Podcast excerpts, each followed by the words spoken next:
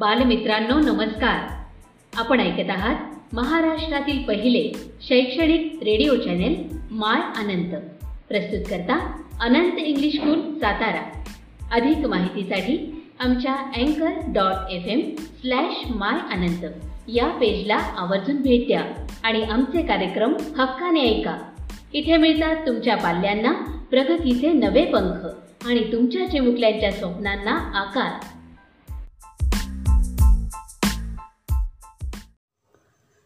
नमस्कार मुलांनो मी सुजाता गोडसे. आज आपण पाहणार आहोत इयत्ता सातवी भूगोल पाठ चौथा हवेचा दाब. मुलांनो ह्या पाठातमध्ये हवेला हवेच्या दाबाचे काय परिणाम होतात? भूपृष्ठावर हव हवादाब हवेदा तापमानाचे पट्टे कसे आहेत? परत हवेच्या दाबाचे पट्टे कसे निर्माण झालेत? हे आपण पाहणार आहोत. ह्या पाठ्यपुस्तकाचं त्यामुळे काळजीपूर्वक निरीक्षण करा. हा पाठ चालू असताना पाठ्यपुस्तकातील आकृत्यांचं निरीक्षण करा. म्हणजे पाठ्यपुस्तक तुमच्याजवळ असणं गरजेचं आहे. तर आपण सुरुवात करूया हवेचा दाब. हवेला वजन असते. आता हे सिद्ध करण्यासाठी आपण एक छोटा प्रयोग करूया. की एक भरलेला फुगा हवा भरलेला फुगा आणि एक रिकामा फुगा. जर आपण वजन काट्यावर ठेवला तर हवा भरलेला फुगा हा खाली येतो. म्हणजे तो वजन काटा खाली येतो. यावरूनच हवेला वजन असते हे सिद्ध होतं. आणि ज्या वस्तूला वजन असते तिचा खालील वस्तूंवर दाब पडतो. आणि त्याचप्रमाणे वातावरणातील हवेचा दाब भूपृष्ठावर पडतो आणि पृथ्वीवरील या हवेच्या दाबामुळे वातावरणात वादळ पर्जन्य यासारख्या घडामोडी ह्या घडत असतात. आता ह्या हवा दाब निर्माण होण्याची काही प्रमुख कारणे आहेत. एक तर हवेचा दाब पृथ्वी पृष्ठावर सर्वत्र सारखा नसतो. कुठे हवेचा दाब कमी असतो तर कुठे तो हवेचा दाब जास्त असतो. तो कसा निर्माण होतो ते आपण पुढे उदाहरणासहित पाहणारच आहोत. हवेचा दाब वेळोवेळी बदलत असतो. प्रदेशाची उंची हवेचे तापमान आणि बाष्पाचे प्रमाण हे घटकही हवेच्या दाबावर परिणाम करतात. आता प्रदेशाची उंची आणि हवेचा दाब ह्या कसा एकमेकांशी संलग्न आहे? तर बघा हवेतील धुलीकण बाष्प जड वायू इत्यादी घटकांचे प्रमाण भूपृष्ठालगत जास्त असते. म्हणजे भूपृष्ठालगत काय आहे? तर धुलीकण आहे बाष्प आहे आणि अनेक वायू चा प्रमाण आढळतं भूपृष्ठालगत. आणि जसजशी उंची वाढत जाते म्हणजे भूपृष्ठा समुद्रसपाटीपासून आपण जसजसं उंच जाऊ तसतसं ह्यांचे प्रमाण कमी होते. धुलीकणांचे बाष्पाचे जड वायूंचे प्रमाण कमी होते. म्हणून भूपृष्ठापासून जसजसे उंच उंच जाऊ तसतशी हवा विरळ होत जाते. आणि विरळ हवा निर्माण झाल्यामुळे हवेचा दाब हा उंचीनुसार कमी होत असतो. तर प्रदेशाची उंची आणि हवेचा दाब हे तुमच्या लक्षात आलं का? की जसजसं समुद्र सपाटीपासून उंच उंच जाऊ तसतसा हवेचा दाब हा उंचीनुसार कमी होणार आहे. आणि का कमी होणार आहे? कारण जसजसं वर जाऊ तसतसं धुलीकण बाष्प आणि जड वायू इत्यादीचं प्रमाण कमी होणार आहे म्हणून. आता दुसरा आहे की हवेचे तापमान. आता हवेचे तापमान तापमानाचा काय परिणाम होतो? म्हणजे तापमान आणि हवेचा दाब यांचा काय संबंध आहे?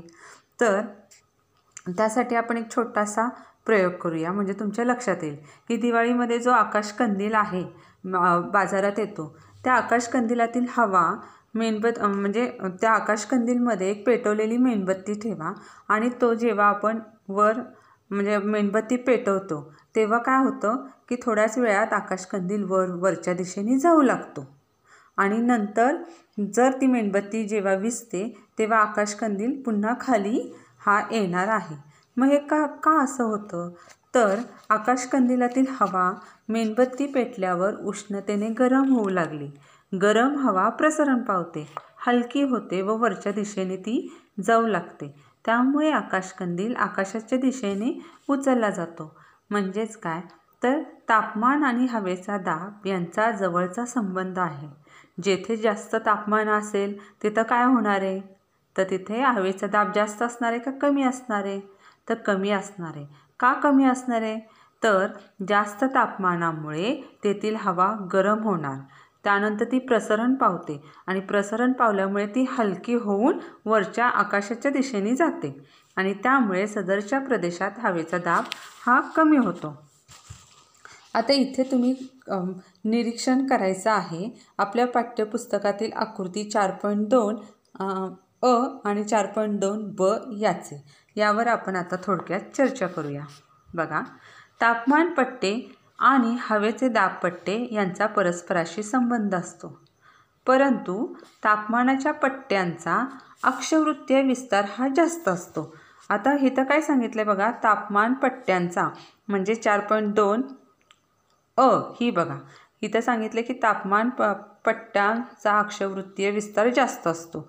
आता उदाहरणार्थ बघा उष्णकटिबंधाचा पट्टा सांगितला आहे हा शून्य ते उत्तर गोलार्धात साडेतेवीस अंश तीस मिनिट उत्तर. तर दक्षिणेकडे साडेतेवीस अंश तीस मिनिट दक्षिण. इतक्या दरम्यान हा विस्तार पसरलेला आहे. हा उष्ण कटिबंधाचा पट्टा आहे. कारण इथं सूर्याची किरणं ही लंबरूप पडतात. त्यामुळे ह्या भागामध्ये भूपृष्ठाला पुष्कळ उष्णताही मिळत असते. त्यामुळे इथं हा उष्णकटिबंधाचा पट्टा तयार झालेला आहे. आता त्या समशीतोष्ण कटिबंधाचा पट्टा बघा. साडेतेवीस अंश तीस ते स सा सहासष्ट अंश तीस मिनिट या अक्षवृत्ताच्या दरम्यान असतं. आता त्या मानाने म्हणजे इथे इतक्या अक्षवृत्तांचा फरक येतो. हां? पण त्या मानाने हवेच्या दाबपट्ट्याचा अक्षवृत्तीय विस्तार मर्यादित असतो. आता इकडे आकृती बघा. आता आपण त्यातला एक बघूया की विषुवृत्तीय कमी दाबाचा पट्टा किती अक्षवृत्ताच्या दरम्यान आहे? उत्तरेकडे पाच अंश ते दक्षिणेकडे पण शून्य ते पाच अंश. म्हणजे ज्या दरम्यान किती अक्षवृत्त आले तर दहा अक्षवृत्त आले. म्हणजे ह्या दहा अक्षवृत्तांच्या दरम्यान हा ग विषुवृत्तीय कमी दाबाचा पट्टा निर्माण झालेला आहे. म्हणजे साधारण हवेच्या दाबपट्ट्याचा अक्षवृत्तीय विस्तार दहा अंश अक्षवृत्त इतका असतो. वर पण आपण बघा की समशीतोष्ण कटिबंधाच्या दरम्यान मध्य अक्षवृत्तीय जास्त दाबाचा पट्टा सांगितलेला आहे. तो पंचवीस ते पस्तीस अंश च्या दरम्यान आहे. म्हणजे दहा अंशाचाच फरक एक नाही? म्हणजे अशा प्रकारे हवेच्या दाबपट्ट्यांचा अक्षवृत्तीय विस्तार हा कमी असतो. दहा अंश अक्षवृत्ती इतका असतो. आता तापमानाच्या असमान वितरणाचा परिणाम हवेच्या दाबावर होत असतो. आता असमान वितरण म्हणजे बघितलं तर आपण विषुववृत्तीय पट्ट्यात काय होतं? तर सूर्यकिरण तिरपे सरळ पडतात. त्यामुळे इथं जास्त उष्णता मिळते. आणि जसजसं उत्तरेकडे जाऊन दक किंवा दक्षिण ध्रुवाकडे जाऊ तसतसं ही सूर्याची किरणं काय होतात? लंबरूप पडतात. त्यामुळे भूपृष्ठाला मिळणारी उष्ण सॉरी जसजसं उत्तर ध्रुवाकडे दक्षिण ध्रुवाकडे जाऊ तसतशी सूर्यकिरणं ही तिरपी पडतात. आणि त्यामुळे भूपृष्ठाला मिळणारी हवा उष्णता ही कमी मिळते. उत्तर ध्रुवाकडे आणि दक्षिण ध्रुवाकडे म्हणजे सहासष्ट अंश तीस ते नव्वद अक्षवृत्त हे उत्तर आणि दक्षिण. या भागामध्ये तर सूर्यकिरणं अतिशय तिरपी पडत असल्यामुळे हा शीतकटिबंधाचाच पट्टा असतो. अशा प्रकारे तापमान पट्टे हे निर्माण झालेले आहेत. तापमानाच्या असमान वितरण ह्यालाच म्हणतात. आणि त्यामुळे काय होतं? पृथ्वीवर विषुववृत्तापासून दोन्ही ध्रुवाच्या दरम्यान क्षितिज समांतर म्हणजे क्षितिज समांतर म्हणजे आडवेस. क्षितिज समांतर दिशेत हवेच्या कमी जास्त दाबाचे पट्टे निर्माण होतात. बघितला ना तुम्ही आता इथे बघितलं की विषुववृत्तीय कमी दाबाचा पट्टा परत आपण वर गेलो तर मध्याक्षवृत्तीय जास्त दाबाचा पट्टा परत उपध्रुवीय कमी दाब पट्टा आणि ध्रुवीय जास्त दाब पट्टा. असे हे क्षितिज समांतर वितरण हवेच्या दाबाचे झालेले. आहे आता हे कसं झालेलं आहे हे प्रत्येक पट्ट्याचं आपण नंतर पुढे एक्सप्लेन आपण करणार आहोत. तर त्या अगोदर चार पॉईंट दोन अ आणि बचे निरीक्षण करून खालील प्रश्नांची उत्तरे तुम्ही शोधा. तरी आपण त्यावर थोडक्यात पाहूयात. आता लक्ष द्या आकृतीकडे. मी एक सेकंद थांबेल. तुम्ही त्या आकृतीकडे बघून उत्तर तुम्ही मनात ठरवायचं. आहे बघा उष्णकटिबंधीय प्रदेशामध्ये कोणता दाबपट्टा प्रामुख्याने आढळतो?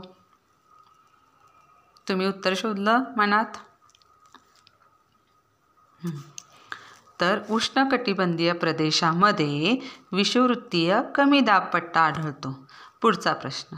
ध्रुवीय वाऱ्याची निर्मिती कोणत्या दाबपट्ट्याशी निगडीत आहे व ते कोणत्या कटिबंधात येतात?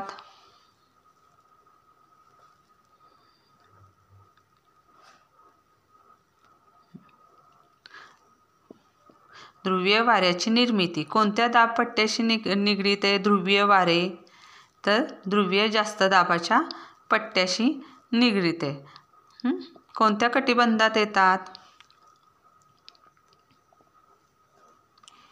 ध्रुवीय जास्त दाब कटिबंधात. पुढचं बघा उष्ण कटिबंधीय प्रदेशाचा प्रदेशात हवेचा दाब कमी असल्याचे कारण कोणते? उष्णकटिबंधीय प्रदेशात हवेचा दाब कमी असण्याचे कारण कोणते? कारण उष्णकटिबंधीय प्रदेशात सूर्यकिरण लंबरूप पडतात. त्यामुळे तो प्रदेश उष्ण असतो. तेथील हवा उष्णतेमुळे प्रसरण पावते हलके होते वर जाते. त्यामुळे हवेचा दाब कमी असतो. समिशीतोष्ण कटिबंधातून वाहणारे वारे कोणत्या दाबपट्ट्याशी संबंधित आहेत? बघा समशीतोष्ण कटिबंधातून वाहणारे वारे कोणत्या दाबपट्ट्याशी संबंधित आहेत? निरीक्षण करा नीट आकृतीचं समशीतोष्ण पट्टा त्यातून वाहणारे वारे. कोणत्या दाबपट्ट्याशी निगडीत आहेत? तर मध्य अक्षवृत्तीय जास्त दाबपट्ट्याशी निगडीत आहेत. कमी दाबाचे पट्टे कोणकोणत्या अक्षवृत्ताच्या दरम्यान आहेत? कमी दाबाचे पट्टे कोणकोणत्या अक्षवृत्ताच्या दरम्यान आहे विषवृत्तीय नंतर समशीतोष्ण. सॉरी उपद्रव्य कमी दाबपट्टा हे? उभे वहीत तुम्ही नंतर प्रश्न लिहून काढा. त्यावरचं मी तुम्हाला पुन्हा एकदा व्हिडिओ क्लिप पाठवेल बघा पुढचा आपण ह्या आकृतीचं निरीक्षण करून आता फार महत्त्वाच्या मुद्द्याकडे आपण जाणार आहोत. त्याचे काळजीपूर्वक लक्ष द्या तिकडे.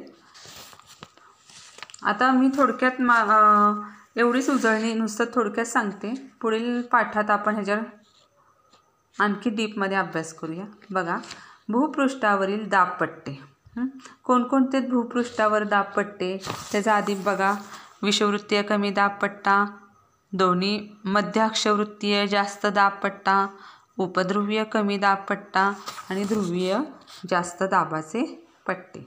आता ह्या सर्वांचं मी तुम्हाला पुन्हा एक्स पुढच्या पा पाठात एक्स म्हणजे पुढच्या भागात एक्सप्लेन करते. त्या अगोदर आजच्या भागावर फक्त एवढेच प्रश्न घ्या.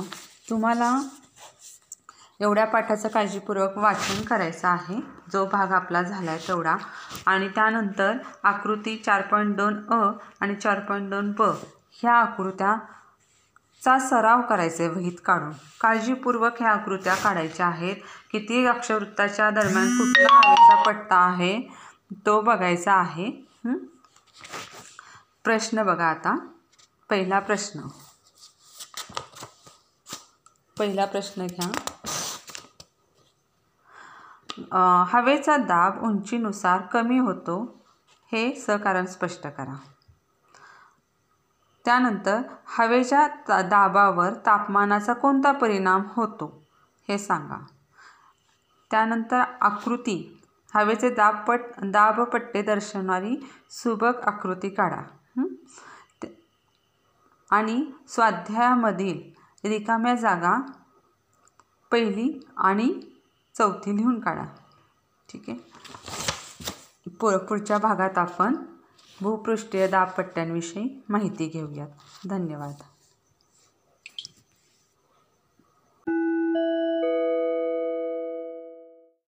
नमस्कार. मी सौ शिंदे व्ही एस भारताचे तेरावे राष्ट्रपती प्रणव मुखर्जी यांचे एकतीस ऑगस्ट रोजी निधन झाले. त्यांना आपण श्रद्धांजली वाहूया. दोन हजार वीस हे वर्ष सर्वांसाठीच घातक ठरलेले आहे नाही का? बघा ना कितीतरी चांगल्या व्यक्ती आपल्यापासून या जगापासून सर्वांपासून दूर गेलेल्या आहेत. उदाहरणच द्यायचे झाले तर राजकारण असो वा सिनेमासृष्टी असो वा अगदी आपले जवळचे नातलग नाही का? त्यामुळे सोशल डिस्टन्सिंग पाळून आपण स्वतःची काळजी घेऊया. आजचा दिनविशेष आज दिनांक पाच सप्टेंबर शिक्षक दिन. डॉक्टर सर्वपल्ली राधाकृष्णन यांचा जन्मदिन. आता आपण आपल्या उर्वरित पाठाकडे वळूया. लक्षात आहे ना? इतिहासामधील आपला तिसरा पाठ सुरू आहे. पाठाचे नाव आहे ब्रिटिश सत्तेचे परिणाम. गेल्या आठवड्यात आपण इंग्रज व मराठे तैनाती फौज छत्रपती प्रतापसिंह इंग्रजांच्या भारतातील प्रशासनाचे आधारस्तंभ हे पॉइंट पाहिले. आता आपण सातवा पॉइंट पाहूया.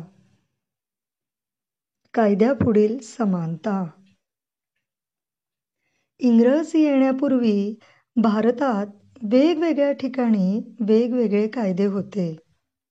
न्यायदानात जातीनुसार भेदभाव केला जाई. लॉर्ड मेकॉलेच्या नेतृत्वाखालील विधी समितीने भारतात प्रथमच कायद्याची संहिता तयार केली. संहिता म्हणजे नियमावली. त्यामुळे सर्व भारतात एकच कायदा लागू झाला. कायद्यापुढे सर्व समान आहेत. हे तत्व इंग्रजांनी रूढ केले. या सुधारणांमुळे समान न्यायाचे तत्व भारतात लागू झाले. इंग्रजांची न्याय व्यवस्था व कायदे पद्धती यात काही दोष होते. ते कोणते बरं?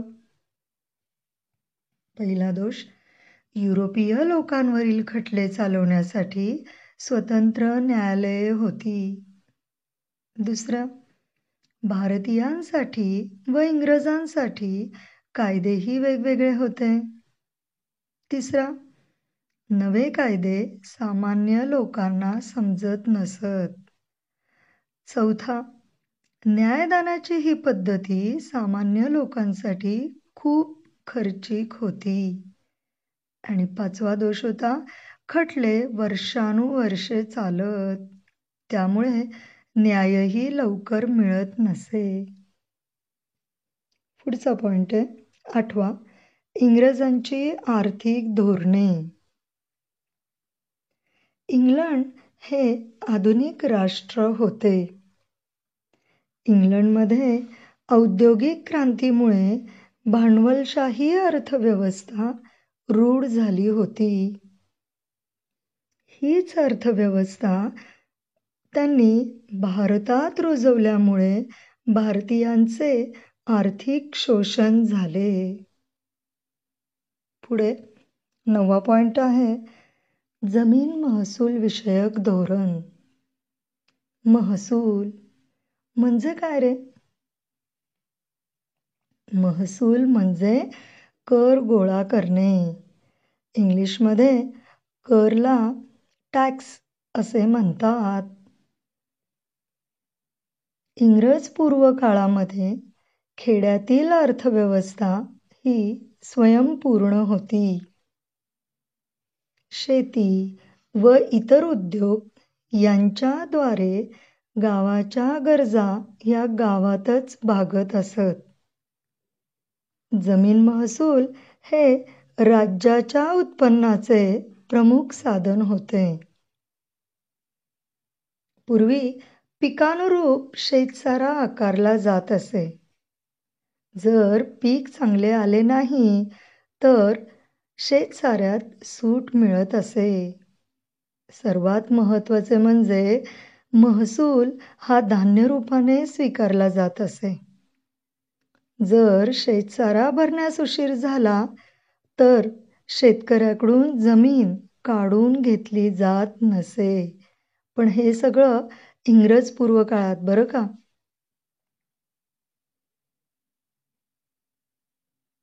इंग्रजांनी महसूल पद्धतीमध्ये महत्त्वाचे बदल केले.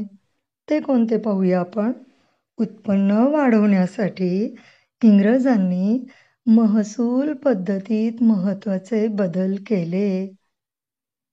इंग्रजांनी जमिनीची मोजणी करून जमिनीच्या क्षेत्रानुसार शेतसाऱ्याची आकारणी निश्चित केली. रोख रकमेत व ठराविक वेळेत शेतसारा भरावा अशी सक्ती केली. शेतसारा वेळेत भरला नाही तर शेतकऱ्यांची जमीन जप्त केली जाईल असा नियम केला. महसूल गोळा करण्याची इंग्रजांची ही पद्धत भारताच्या वेगवेगळ्या भागात वेगवेगळी होती. त्यामुळे सर्वत्र शेतकऱ्यांचे शोषण होऊ लागले. इंग्रजांची महसूल पद्धती सांगताना आता माझ्या डोळ्यापुढे एक हिंदी सिनेमा आला. अतिशय गाजलेला असा हा सिनेमा आहे. लगान. पाहिला आहे ना? पुढे. दहावा पॉईंट पाहूया. नव्या जमीन महसूल व्यवस्थेचे परिणाम. नव्या जमीन महसूल व्यवस्थेचे अनिष्ट परिणाम ग्रामीण जीवनावर झाले अनिष्ट म्हणजे वाईट.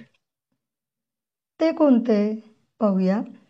शेतसारा भरण्यासाठी येईल त्या किमतीला शेतकरी पीक विकू लागले. व्यापारी व दलाल कमी दराने त्यांचा माल खरेदी करू लागले. प्रसंगी शेतकऱ्यांना सारा भरण्यासाठी सावकाराकडे जमीन गहाण टाकून कर्ज घ्यावे लागे. त्यामुळे शेतकरी कर्जबाजारी झाले. कर्जफेड झाली नाही तर त्यांना आपल्या जमिनी विकाव्या लागत. सरकार जमीनदार सावकार व्यापारी हे सर्व शेतकऱ्यांचे शोषण करत असत. पुढे अकरावा पॉइंट आहे शेतीचे व्यापारीकरण शेतकरी हा स्वतःच्या कुटुंबासाठी आणि गावासाठी अन्नधान्य पिकवत असतो. इंग्रज सरकार कापूस नीळ तंबाखू चहा अशा नगदी पिकांना प्रोत्साहन देऊ लागले. नगदी पिके म्हणजे काय रे? ज्या पिकांची विक्री करून शेतकऱ्यास रोख रक्कम मिळते त्या पिकांस नगदी पिके असे म्हणतात.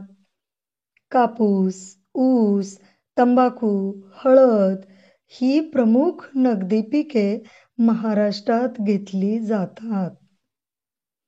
नफा मिळवून देणाऱ्या व्यापारी पिकांवर जो भर दिला जाऊ लागला त्या प्रक्रियेलाच शेतीचे व्यापारीकरण असे म्हणतात.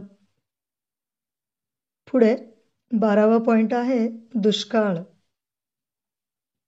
अठराशे साठ ते एकोणीसशे या काळात भारतात मोठे दुष्काळ पडले. परंतु इंग्रजांनी दुष्काळ निवारण्यासाठी फारसे काही प्रयत्न केले नाहीत.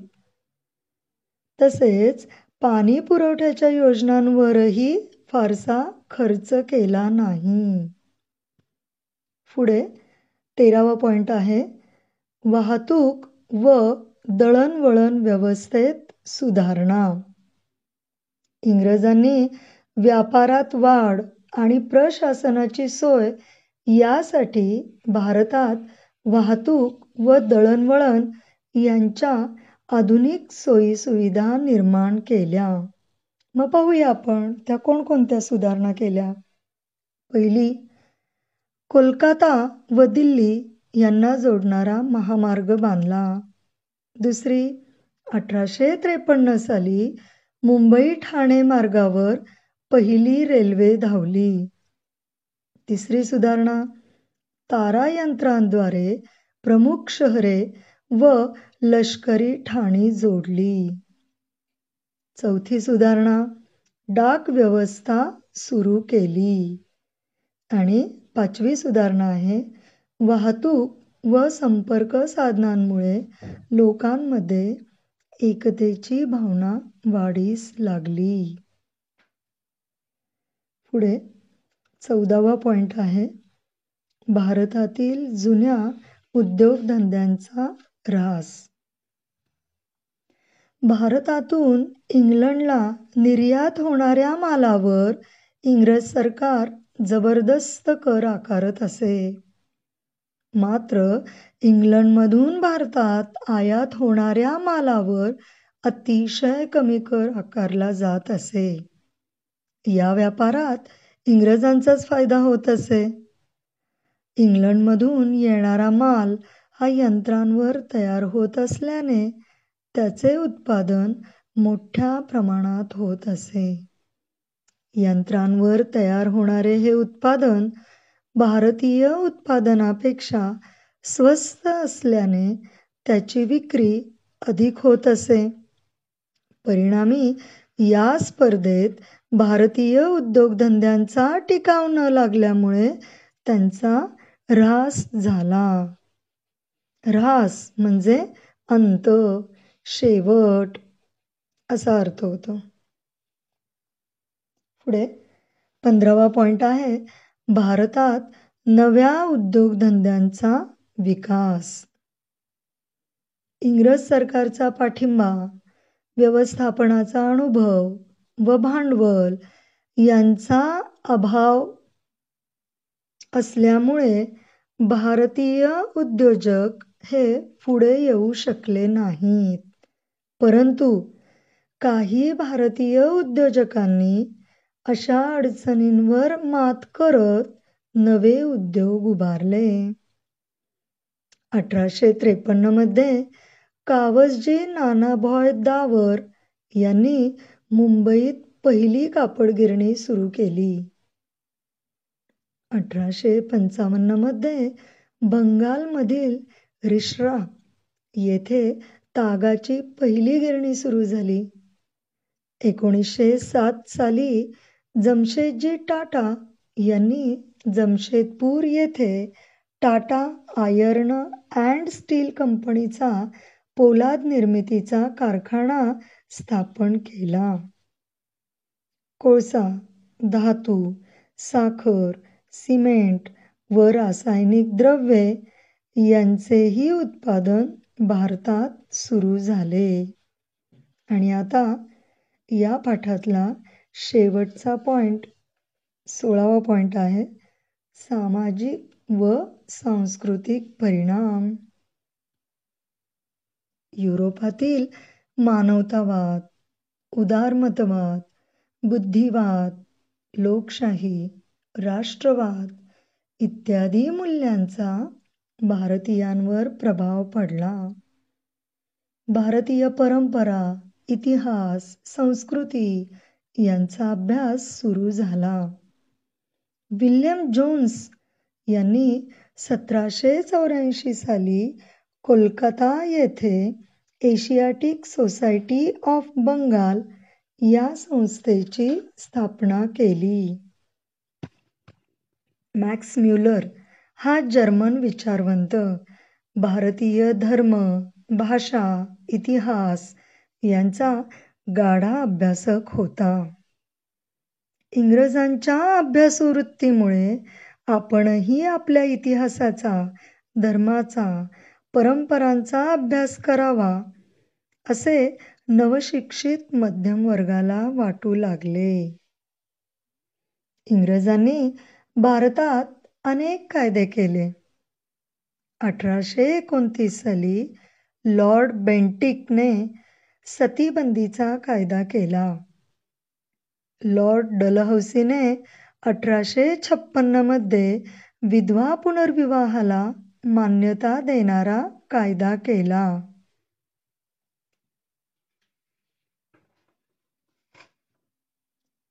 प्रशासन चालवण्यासाठी ब्रिटिशांना इंग्रजी शिक्षण घेतलेल्या भारतीयांची गरज होती. म्हणून ब्रिटिशांनी भारतात इंग्रजी शिक्षण सुरू केले. लॉर्ड मेकॉले याने अठराशे पस्तीसमध्ये भारतात इंग्रजी शिक्षण सुरू करण्याची शिफारस केली. इंग्रजी शिक्षणामुळे भारतीयांना विज्ञान तंत्रज्ञान अवगत झाले. अठराशे सत्तावन्न साली मुंबई कोलकाता मद्रास म्हणजे चेन्नई येथे विद्यापीठांची स्थापना झाली. पाश्चात्य शिक्षण घेतलेल्या याच नवशिक्षित मध्यम वर्गाने भारतात प्रबोधन घडवून आणले. अशा प्रकारे आपला हा तिसरा पाठ येथे संपला. नेहमीप्रमाणे पाठाखाली असलेला स्वाध्याय लिहायचा आहे. धन्यवाद.